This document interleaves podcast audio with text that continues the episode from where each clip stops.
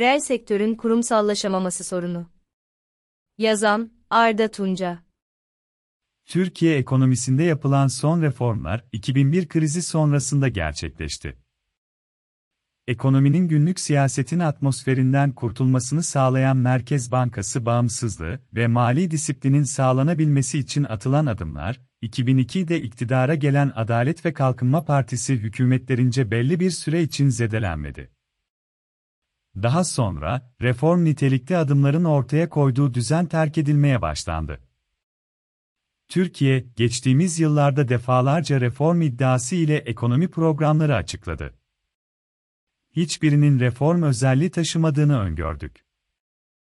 Bugün, sonuçların ağır hasar verici olduğunu tespit ediyoruz. Türkiye, 2001 krizinden sonra finansal sistemin ve özellikle bankacılık sektörünün işleyişini belli prensipler üzerine oturttu. Reel kesim tarafında reform adımları atılmadı. Sanayi, ağırlıklı olarak montaja dayalı ve kurumsal altyapısı zayıf. Dolayısıyla, kalkınma sağlamaktan uzak.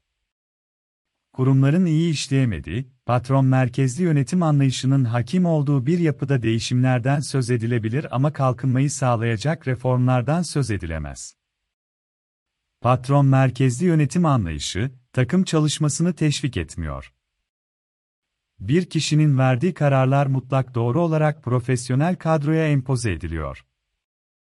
Böylece, farklı fikirlerin tetikleyebileceği yeni ürünlerin ortaya çıkması, daha verimli çalışma metotlarının hayata geçirilmesi, daha iyi finansal yönetim sağlanması, VB süreçler devre dışı kalıyor.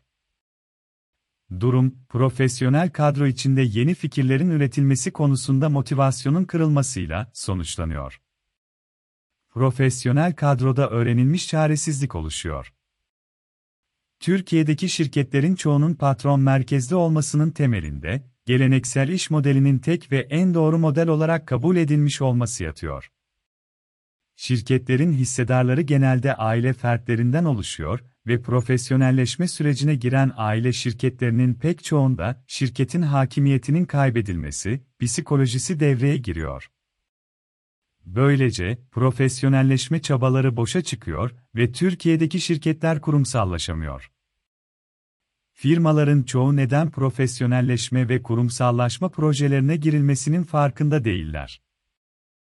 Genellikle, yükselen ciroları yönetmenin başka türlü mümkün olmadığı fikrine kapıldıkları ve işletme yönetimi konusunda zorlandıkları için kurumsallaşma ve profesyonelleşme süreçlerine giriyorlar. Hedef, kısa vadeli yani. Kurumsallaşma ve profesyonelleşme süreçlerinde, şirket hissedarlarının geleneksel düşünmeyi tercih etmesi ve şirketin ellerinden gidiyor olduğu hissine kapılmalarında yanlış profesyonellerle ve danışmanlarla çalışmaları da etkin bir rol oynayabiliyor.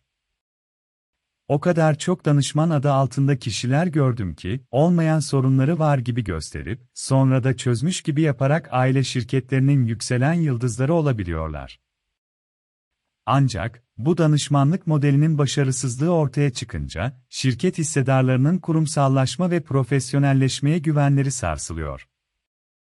Proje, bir daha gündeme gelmemek üzere rafa kalkabiliyor.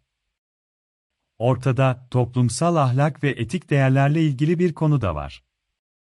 Şirket patronlarının bilimsel işletme yönetimi ilkelerinden habersiz olması, doğru danışmanlar ve profesyonellerle çalışsalar bile kurumsallaşmanın önünde büyük bir engel olarak durabiliyor. Her şirket mali veriler ve mali verilere dayalı yönetim muhasebesi ilkeleriyle yönetilir. Operasyonlardan gelen raporlar ancak mali verilerin ortaya koyduğu stratejik karar alma süreçlerini destekleyici olabilir. Fakat, sadece operasyonel raporlar kullanılınca, şirketler geleceğe yönelik yapılanmalara geçemiyorlar. Çünkü, yaptıkları analizlerde işin ekonomi tarafı eksik kalıyor. Şeffaflık, dürüstlük ve iletişim kanallarının sonuna kadar açık olması her organizasyonda çok önemli. Kurumsallaşan ve profesyonelleşen bir yapıda iletişim kanallarının nasıl çalışacağının adının konulması gerekiyor. Şirketim elden mi gidiyor, diye ifade edebileceğimiz bir ruh halinde olan hissedarların başarılı bir kurumsallaşma ve profesyonelleşme ile ellerindeki hisselerin değerinin artacağını süreç boyunca iyi anlamaları gerekiyor. Nitelikli ve ahlaklı danışmanlara ve veya profesyonellere burada çok iş düşüyor. Süreç, bir kültür devrimi zira. Hangi komiteler ve veya kurullar hangi sıklıkta toplanacak ve hangi konuları konuşacak? Bu komitelerin ya da kurulların misyonları ve fonksiyonları ne olacak? Önceden tespit edilen konuların konuşulması için toplantılarda hangi raporlar hangi içeriklerle hazırlanacak? Bu sorulara cevaplar bulunmazsa ve toplantılar belli bir prensibe bağlanmazsa, hissedarlar ile profesyoneller arasında tam bir kaos oluşuyor. Zira her hissedarın her an aklına gelen her konuda profesyonel kadro ile konuşması, günlük operasyonel işleyişlere yönelik olarak fikirler yürütmesi profesyonel kadro için kafa karıştırıcı bir çalışma ortamı yaratıyor.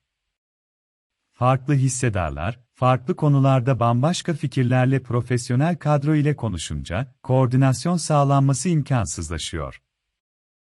Sonuçta, şirketin eğer varsa, yazılı vizyonuna ve misyonuna uygun stratejiler geliştirmek mümkün olamıyor. Ortaya çıkan başarısız sonuçtan dolayı herkes birbirini suçlar hale geliyor. Şeffaflık ve şeffaflığa dayalı iletişim kanalları kullanımının yeni ürünlerin geliştirilmesinde, doğru insan kaynağının uygun iş profiline göre bulunmasında, finansal verimliliğin artırılmasında, şirketin dış ilişkilerinde tutarlı bir iletişim geliştirebilmesinde, doğru üretim modellerini doğru teknolojiler ile geliştirebilmesinde. Kısaca bir işletmenin tüm fonksiyonlarında önemi son derece büyük komiteler ve kurullar ile oluşturulabilen şeffaf iletişim kanalları sayesinde takım çalışmaları, yeni fikirlerin tartışılması, her alanda ilerleme kaydedilmesi, ülke çapında ya da uluslararası alanda daha rekabetçi olunabilmesi gibi hem işletmelerin hem de ülkenin kalkınmasına katkı sağlayacak unsurlar koordinasyon içinde bir araya gelebiliyor kurumsal altyapının yeniliklere imkan tanımadığı bir organizasyonun bir ülkenin büyümesine katkısı olabiliyor ama kalkınmasına katkısı neredeyse yok. Türkiye'de finans sektörü ile reel sektör arasındaki kurumsal yapı gelişmişliği farkı, bu iki sektörün arasındaki bağında yeterince güçlü kurulamamasına neden oluyor.